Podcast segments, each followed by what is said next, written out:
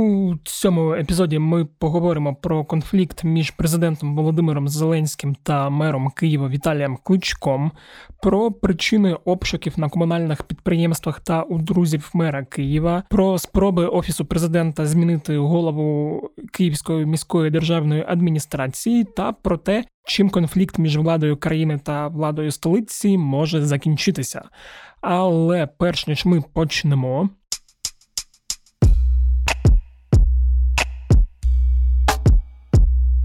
Усім привіт! Мене звуть Федір Попадюк, і це подкаст «Кляті питання». Подкаст, у якому я відповідаю на усі ті кляті питання, з якими важко впоратися сам на сам.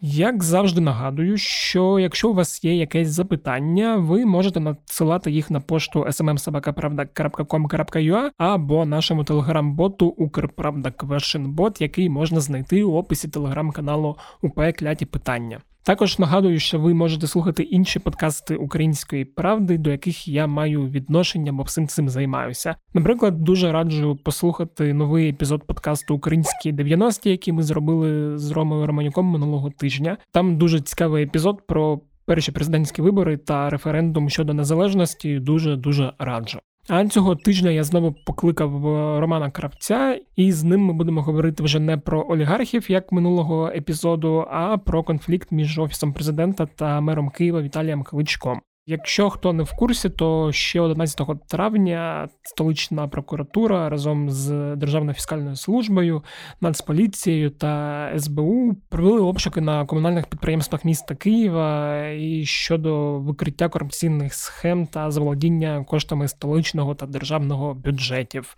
Кличко ці обшуки назвав тиском на столичну владу і особисто на нього. Йому відповіли, що в цьому немає жодної політики, є тільки корупція. І чи є у цьому політика чи ні, ми якраз і поговорили з Романом Кравцем. Давайте слухати. Бачиш, Рома, ти казав, що я тебе на подкаст не кличу, а тут тебе кличу на другий епізод поспіль. Федір, я не знаю, чим я заслужив таке.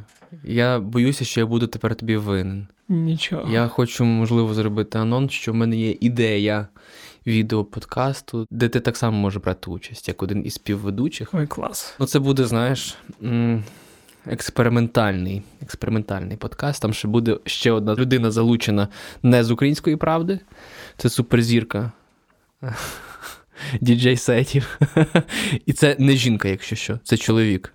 Да, і, скоріше за все, теж регулярний гість моїх подкастів, якого я давно вже не запрошував. Ну, бачиш, в тебе регулярні гості, яких ти давно не запрошуєш. Отже, Рома, давай поговоримо зараз з тобою про конфлікт, який ми маємо задоволення чи сум наблюдати останні тижні. Конфлікт між мером столиці Віталієм Кличком та між Офісом президента. Я скажу так, я особисто не маю ні радості, ні суму. Воно просто відбувається. Добре, що ж відбувається, та що ми маємо про що поговорити з тобою, Федір. Да, взагалі, коли почалися ці обшуки у різних комунальних підприємствах міста, сам Віталій Кличко сказав, що це є тиском на столичну владу. Йому ж відповіли, що в цьому немає жодної політики. Я б хотів спершу взагалі запитати, чи є в цьому все ж таки політика, чи її нема? Чи просто правоохоронні органи сумлінно роблять свою роботу, а Київ та київські комунальні підприємства є дійсно розсадником корупції? Федір, треба розуміти, що коли обшуки відбуваються, наприклад, у кума Віталія Кличка Артура Палатного в комунальних підприємствах київської влади, тут завжди є політика, тому що тут пов'язані політичні фігури, так? Той же Палатний. Він один із керівників партії «Удар». І він реально дуже близька людина до Кличка. Його навіть не публічно називають там гаманцем Кличка, хоч сам Віталій Володимирович принципово спростовує ці позиції, але я говорю про те, що нам розказують люди off the record. Гаманцем мається на увазі, що він на своїх рахунках тримає гроші, які... Перекладаючи на людську мову, це означає, що Віталій Володимирович офіційно там нічого не заробляє, але є якісь речі бізнесові, щоб якби мер не залишав ніяких слідів, заміняють інші люди. Як, наприклад, колись у часи Петра Порошенка гаманцем Порошенка називали Ігоря Кононенка. Угу. Тобто він займався якимись бізнесовими справами, щоб там не святилася людина. Так само тут Артур Палатний. Його так називають людина, яка відповідає за бізнес.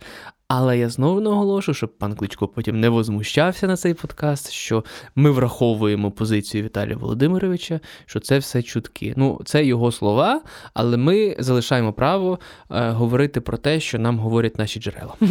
Давай тоді почнемо з самого конфлікту. Він, здається, не новий, точніше, не здається, а точно не новий. І ми пам'ятаємо, як коли Зеленський тільки настав президентом, перейменував адміністрацію на Офіс, потім зробив головою Офісу Андрія Богдана, що тоді Андрій Йосипович так масивно, досить активно почав інформаційну кампанію проти Віталія Кличка. Що тоді було і чого тоді взагалі все це почалося, а потім майже 2 роки затихло? Якщо ти пам'ятаєш, то Богдан виходив на спеціальний брифінг по Кличку, а так само у них із Кличком був ефір на «Свободі слова» Савіка Шустера. Так, у них була очна ставка, і Богдан там виглядав навіть впевненіше, як Кличко, тому що Богдан природжений оратор, назвемо це так.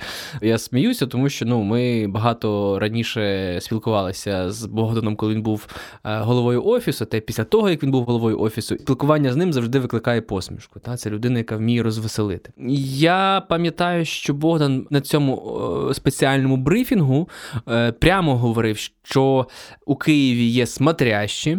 Богдан навіть сказав, що він звернувся до НАБУ, що нібито до нього хтось приходив від Кличка, від цих смотрящих, пропонували йому хабаря, щоб вони Віталія Володимировича не чіпали. Це все було сказано Богданом. І Богдан казав, що просто Кличко не контролює ситуацію в Києві, що в Києві керують інші люди. Це слова Андрія Йосиповича Богдана. І тоді ще ж треба нагадати, що тоді, коли Зеленський став президентом, мали змінити голову КМДА. Я якраз хочу пояснити цю ситуацію, чому, власне, це все відбувалося. Справа в тому, що позиція мера і голови КМДА є розділеною, тому що мера ми обираємо на виборах, а якраз голова КМДА призначається президентом.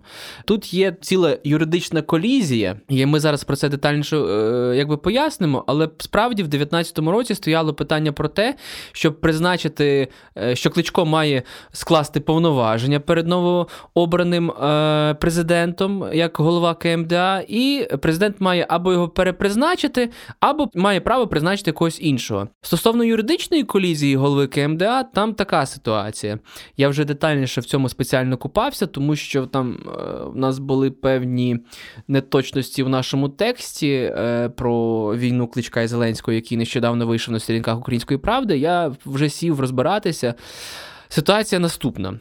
Є закон про столицю і є Конституція України. У Конституції України не вказано, що голова КМДА і мер – це має бути одна і та сама людина. Не вказано цього.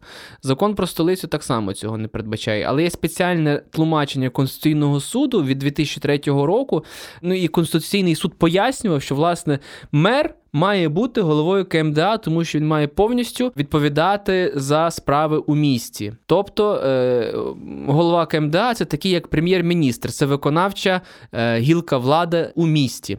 Але тут якраз юристи розходяться в цьому, тому що у нас був прецедент у часи Віктора Януковича, який, власне, там були якісь зміни до закону про столицю. Я цього всього не пам'ятаю. Тоді був мером Черновецький. Так, а він призначив головою КМДА Попова. А потім Черновецький, як ти пам'ятаєш, зник, і Попов керував містом. І, власне, оцей прецедент зараз дає змогу Зеленському звільнити Кличка із голови КМДА. Кличко, звісно ж, публічно в нього захист такий, що мене обрали люди, і, значить, люди мене мають право лише звільняти. А тут якраз ситуація така. І на останній своїй прес-конференції Зеленський сказав, що він має право звільняти і призначати голову КМДА. І справді, голова КМДА, він підзвітний саме президенту. цьому випадку, якщо ми дивимося чисто юридично. Давай тепер згадаємо про те, що конфлікт якимось чином затих тоді ще 2 роки тому, і, наскільки я пам'ятаю, ви писали, що це було не без участі іншого Андрія, вже нинішнього керівника Офісу Президента Андрія Єрмака. Так, справді, за нашою інформацією, Єрмак справді захищав Кличка. Я не знаю, наскільки тоді був Єрмак близький із Зеленським. Я думаю, що не так, як зараз, тому що зараз Андрій Борисович, це голова Офісу, я про нього зараз говорю, він фактично є монополістом вух президента. Але справді Андрій Єрмак почав захищати Кличка, і він переконав президента його не чіпати, і однією із причин, як нам тоді говорили, були контакти Єрмака і адвоката колишнього президента Сполучених Штатів Америки Дональда Трампа, пана Джуліані. І Джуліані якраз так само зустрічався десь в той час із Кличком, він тоді приїжджав в Україну, він багато з ким зустрічався, всі ці події відомі, зараз там розслідування в Штатах по цих його приїздах ведуться. Але однією з причин справді, що, власне, Джуліані начебто просив захистити у Єрмака Кличка, і Єрмак справді був таким собі лобістом Кличка, і що взамін отримав, власне, за ці лобістські, скажімо так, послуги Єрмак? Він отримав заступника голови КМДА позицію, це перший заступник, його прізвище, зараз вам точно скажу, бо я вже позабув. Пан Кулеба. Друга людина, яка у київській владі якби орієнтується на Андрія Єрмака, це виконуючий обов'язки директора КП «Київблагоустрій» пан Бойко. Отже, 2 людини у київській владі якби орієнтуються на Андрія Єрмака. До речі, теж запитаю, ти коли ходив до інтерв'ю до Кличка цього тижня... Він підтвердив, що Єрмак пропонував йому саме пана Кулеби. Так. Але я якраз хотів сказати, що він там тобі сказав, що пан Кулеба виявився дуже заголосованим. Справді, навіть Кличко якби публічно сказав, що він у Кулебі якби не сумнівається, але наші джерела так само пояснюють, що Кулеба на цій посаді дуже зблизився із Кличком. Але у той же час Кулебу називають одним із можливих претендентів на посаду голови КМДА. І Кличко прикольно сказав, що я говорив про це з Кулебою, він мені сказав, що він нікуди іти не буде. Так. Супер. Тепер, якщо Єрмак там підкинув своїх людей, так, і якщо там... Підкинув? Підкинув? Порадив. Там ще, розумієш, тоді в 19-му році була така ситуація, що просто стояло питання про те, що можуть бути дострокові місцеві вибори. Я так розумію, що частина Офісу Президента, яка тоді працювала, якраз наголошувала на тому, що нам це треба зробити, тому що, по-перше, ми влада, у нас є вся повнота влади, ми отримали більшість у Верховній Раді, у нас зараз рейтинг зашкалює, і ми просто, якщо зараз проведемо місцеві вибори, ми отримаємо просто владу у всіх регіонах, ми переможемо. І чим більше ми будемо відтерміновувати оці місцеві вибори, тим більше ми будемо втрачати. Але, Офіс Президента на те тоді не пішов, і я думаю, що атака на Кличка якраз була з розрахунком на те, що будуть дострокові місцеві вибори. Оскільки їх не було, то, власне, і атака так само втратила якийсь там сенс. Моє питання було про те, Єрмак порадив певних людей, їх було взято на посаду, там наче 2 роки було все тихо, там публічних конфліктів якихось таких гучних не було, і там травень місяць, середина почалося. Те, з чого я, в принципі, і почав нашу розмову, що там пішли обшуки, пішли звинувачення. На прес-конференції, здається, яка була цього тижня, президент теж згадував про Кличка і про корупцію, і про все це. І що змінилося, там, виходячи з непублічної інформації і публічної дійових осіб цієї п'єси? Розумієш, Єрмак то домовився, так? Я так розумію, що вони ще розраховували домовитись у Київській міській раді по якійсь коаліції, але Кличку, оскільки «Слуга народу» взяла досить скромні відсотки на місцевих виборах саме у Києві, а їхня кандидатка у мери пані Верещук взагалі, здається, зайняли 4-ту позицію, то особливо коаліції там робити не було як, і Кличко зумів від цього якось відбитися. Та? І через це таке було примирення. Але весь цей час Кличко нарощував м'язи саме в столиці і виходив поволі на всеукраїнський рівень за рахунок, оцих брифінгів по коронавірусу. Всі канали це транслювали. Це справді впливає ця історія. Плюс Кличко має, в принципі, нормальні зв'язки з усіма олігархами. Він ні з ким не посварився. Навіть вони розійшлися політично із Порошенком, але в той же час він з Порошенком спілкується. Хоч, звісно, у нього є якась така, внутрішня неприязнь до Порошенка. Я думаю, навіть якась заздрість за те, що 14-го року він не зміг стати президентом. Хоча, публічно в нашому інтерв'ю він казав, що це було правильне його рішення, він не шкодує і тому подібне. І Кличко досить впевнено себе поводить, і як голова КМДА він не зовсім координує свою діяльність із президентом. А як ти знаєш, будь-які отакі, самостійні рухи на Банковій сприймають недобре, тому що вони вважають, що лідер має бути один. І в них був конфлікт, як виявилося, Офісу президента і київської влади, якраз щодо найбільшого прапора в Україні, от коли цей флашток, який на Арсенальній, це робила київська влада, і його мали відкривати, здається, 22 серпня, за день до Дня прапору, і на цьому відкритті мав бути президент, і там були якісь непорозуміння саме в тому, що казали, що там президента не запросили, потім, що це мав відкривати Офіс президента, київська влада казала, а чого ви маєте відкривати це, якщо ми це робимо. В результаті президента не було на відкритті, і от такі якісь дрібні речі почали їх розсварювати. Але справді просто Кличко є одним із потенційних кандидатів у президенти, і я думаю, ця історія так само впливала на якісь емоції Зеленського. Зрештою, навіть якщо ми подивимось останню прес-конференцію, то Володимир Олександрович дуже неприязно, це видно, що він досить неприязно ставиться до Кличка. Та й Кличко, зрештою, я думаю, що він хотів опинитись на місці Зеленського. І я пам'ятаю, були ж скандали ще до президентських виборів 19-го року, що Володимир Зеленський був ведучим на дні народження олігарха і народного депутата Ігоря Суркіса. І там серед запрошених був Кличко, і Кличка був якийсь жарт, де він сказав за столом... У Кличка чи у Зеленського? Ні, у Кличка. Ага. Де він сказав, що а прикиньте, якщо нас сьогодні цей комік розважає, так, а якщо він стане президентом.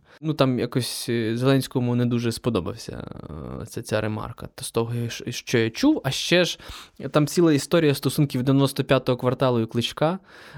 Кошовий грає. Як дуже смішно сказав у інтерв'ю, Кличко – людина без зачіски. Він сказав, боже, він якось... Без причіски. Якщо в оригіналі слухати, цей без причіски, як його, я кажу, Кошовий, Кошовий. Власне, на жарти 95-го кварталу Кличко ображався. Тобто я бачу, що Володимир Олександрович, йому не подобається така самостійність Кличка і те, що на місто влада взагалі не може впливати. Але у той же час, в будь-якому разі, ми чуємо, що є непублічна історія цього всього конфлікту, що Кличко все одно намагається із владою домовитись зараз, щоб воно якось стихло, тому що у Володимира Олександровича є намір все-таки змінити голову КМДА, щоб місто контролювати і могти в певний момент занизити симпатії Кличка у критичний момент, якщо раптом він піде на вибори. От я про це теж хотів запитати, про взагалі спілкування і спроби домовитись, бо і на прес-конференції, і в інтерв'ю, і там у відповіді Кличка на заяви Зеленського, що там Кличко каже, що він намагається там дозвонитись президенту, до Офісу президента, бо як керівник КМДА і як голова асоціації мерів, що є питання, які він має координувати з Офісом президента. Зеленський там на це каже, що там Кличко його наче там простіть за моє просте, задовбує, постійно йому там телефонує, пише і чогось від нього хоче. І потім там Кличко пояснює, чому він від нього щось хоче, і я так розумію, діалогу немає.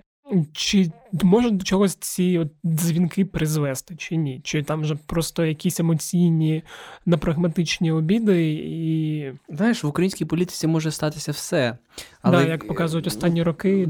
Домовитись можна справді. Вчорашні вороги дуже легко домовляються, щоб отримати якісь ситуативні бали. Да, от, до речі, ми про це не сказали, але що є інформація, що Кличко і Богдан, які були ворогами там... А, вони помирились. У 19-му році, да, вони помирились і от... Теж треба розповісти, мабуть, про це трохи згодом. Я не дуже можу розповідати щось про це детально, тому що я не все знаю. Я лише справді чув, та й Андрій Богдан, в принципі, я думаю, він і публічно може це сказати, що в нього зараз нормальні стосунки із Кличком. Вони після його звільнення зустрічалися. Ну, я просто за логікою можу сказати, просто от коли таке щось стається, коли там хтось когось звільняє, і щоб потім одне з одним просто не було якихось неприязней. Люди п'ють каву і кажуть, слухай, якщо щось було не так, це нічого особистого. Це політика. Just business. Так, і ми почали говорити, до чого це може призвести. Да. Ну, оскільки Зеленський публічно так сказав, що от він до мене набивається, вже сидить у мене в приймальні, казав Зеленський, хоча сумніваюся, що там Кличко прям сидів у приймальні і чекав його. Але те, що дзвінки є, і те, що Кличко у розмові з нами, якби офіційно сказав, що я вже з президентом півроку не говорив, ну, це такий сигнал, що Зеленський йде в лобову. В лобову в плані замінити голову КМДА. Ну і оскільки, розумієш, там було так дуже демонстративно сказано президентом, що мій голова офісу не бере хабарів, а Артур Палатний якраз там може бути причетний до якихось схем. Угу. Ну це ж президент Артура Палатного згадав. Це так, я зараз за нього договорюю, так і було сказано, в принципі.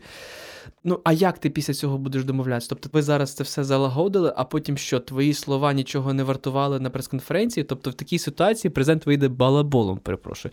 Тому, ну, схоже, що намагання домовитись є, такий факт є, мені про це відомо і зі своїх джерел, але я не знаю, чи вдасться. Тому що, от справді, така публічна позиція президента, вона загострює, а можливо, вона просто підвищує ставки. Я от ще хотів теж запитати, я чув, коли ти у редакції з одним з джерел розмовляв, чи просто ви там з колегами, коли ще текст не було написано, звучала фраза, що ніхто поки що не хоче йти на посаду голови КМДА. А я тобі поясню, я навіть говорив, мене просто є приємний співрозмовник у «Слузі народу». Правда, от небагато людей, з ким мені приємно спілкуватися у політиці, і один з них є у цій політичній силі, і він дуже прикольно сказав, що слухай, кого б ми не призначили зараз головою КМДА, я цій людині не заздрю. Тому що, по-перше, Кличко зразу піде у суд, звернеться в суд, щоб суд якось розтлумачив, чи можна було президентові таке робити. Ну і поки ці судові тяганини будуть, ця людина, яка керує, власне, КМДА, а зами ж всі залишаються Кличкові, правильно? І от вона буде давати якісь вказівки, а зами просто нічого не будуть робити. І плюс, якщо справді голову КМДА призначать якусь іншу людину, я не про Кличка говорю, очевидно, що Кличко так само піде війною, тому що з усього того, що зараз відбувається, Кличко досить акуратно показує, говорить, що у цих таких обшуках і в таких справах це атака на нього, але він не називає імен. Тобто він не критикує президента. Його оці критичні формулювання стосуються там Офіс президента, Банкова, але немає конкретних імен. Тобто, я думаю, що Кличко може піти атакою, і відповідно для атаки йому треба будуть союзники. Щоправда, буде дуже цікаво дивитися, як Кличко воює із президентом Зеленським. От правда. Якщо у нього вийде. Я знаю і чув, і в інтерв'ю це прізвище теж лунало, що є такий собі Вадим Столар. Так. Він раніше був, я так розумію, його... Слухай, його називали смотрящим по будівельних справах у Києві. І в якийсь момент вони там начебто з Кличком розійшлись, да. І я теж, там, здається, в інтерв'ю було, чи теж поки я тут в офісі сидів і ти там з кимось спілкувався, що типу Столар зараз якось допомагає новій владі через якісь свої особисті образи. Чи так це, чи ні? Мені взагалі важко коментувати відносини Столара і Кличка, тому що вони дуже непублічні. І взагалі вплив Столара на Київ, який був, мені так само важко осягнути, тому що я дуже багато речей не знаю. Але вони дружили. Є навіть відео на різних телеграм-каналах, колись поширювалося, що Кличко на дні народження у Монако, там Столару говорив тост, називав його другом. І Міша Ткач, пам'ятаєш, він зафіксував, як Кличко, Микитась і Столар летіли із дня народження Столара у Майамі через Неаполь. І вони потім виправдовували, що вони в Неаполі випадково зустрілися. Там така історія, що... Я не розумію, як Столар і Кличко розійшлися, але кажу, що от якраз коли Столар пішов в парламент, він зараз перебуває у фракції ОПЗЖ, а якщо ми говоримо, що було раніше зі Столаром, то він якби офіційних посад в Києві не мав. Так. Але Кличко у нашому ж інтерв'ю вперше, мені здається, сказав, що у минулому скликанні Київської міської ради Столар впливав на дуже значну кількість депутатів з різних фракцій.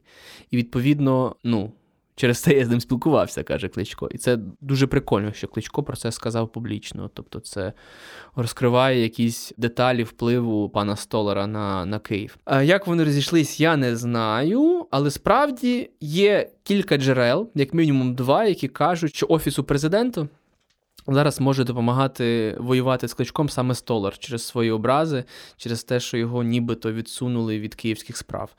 Але це джерела, розумієш? Тобто я не маю змоги перевірити, і ці джерела не є ні з боку Кличка, ні з боку Офісу президента. Вони, скажімо так, такі нейтральні, які розбираються у київській ситуації. Але все може бути. І в нашому інтерв'ю Кличко так само сказав, що за його інформацією Столар приходив в Офіс президента. Тобто тут уже... можна сказати, що це пів джерела. Але, я не знаю, чи президент взагалі в курсі, що хтось з Офісу президента спілкується зі Столаром. Зрештою, якби я був Андрієм Єрмаком, то я би сказав, що я спілкуюсь з усіма народними депутатами. Так, я думаю, ти вже більш-менш все пояснив у цьому конфлікті, який відбувається. Давай так, я підсумую, що я бачу настрій Володимира Зеленського реально змінити Кличка на посаді голови КМДА. Щоб люди розуміли, це не звільняють мера, це звільняють голову КМДА, як виконавчу владу. Так, причому тільки в одному місті, бо у нас саме міські державні адміністрації є тільки у місті Київ та у окупованому Севастополі. Одна із причин цього конфлікту, Кличко ж в своїх телеграмах писав, що я ніби хочу зробити у Києві виконкоми, а якщо виконкоми починають працювати в Києві, то що взагалі Офіс президента, як він може попливати на столицю? Угу. Що, в принципі, теж як... як одна із версій. Угу. Не можу знайти кандидата на голову КМДА, до речі. Тому що ніхто не хоче, я так розумію. Ні, є люди, які хочуть. Я думаю, що Ткаченко би хотів.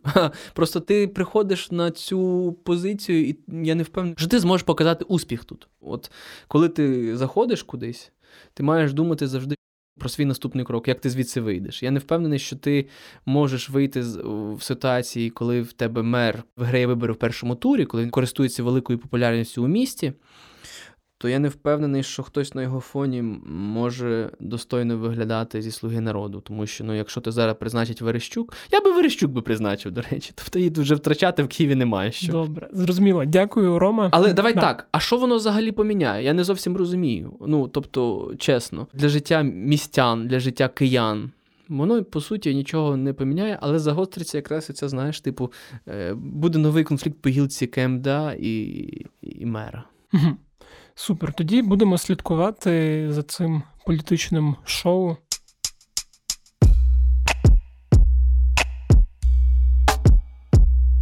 Ось такий вийшов епізод. Подивимось, як воно далі буде розвиватись і у питанні боротьби з корупцією на комунальних підприємствах міста Києва, і у питанні заміни голови КМДА, і у питанні цього конфлікту між Зеленським та Кличком. Якщо вам сподобався цей подкаст, нагадую, що ви можете взяти посилання на нього і запостити десь у себе у соціальних мережах, або просто кинути своїм друзям чи батькам, чи знайомим послухати. Ось, типу, слухай, що відбувається у столиці. Тут Федір з Ромою розмовляють, і я буду дуже вдячний за це. Також нагадую, що ви можете залишити відгук у Apple Podcasts, якщо слухаєте подкасти через Apple Podcasts. Там ви можете написати якийсь коментар, краще приємний, та поставити якусь оцінку, краще 5 зірочок. Завдяки вашим діям подкаст побачить більше людей і прослухає більше людей, і їм корисно, і нам приємно.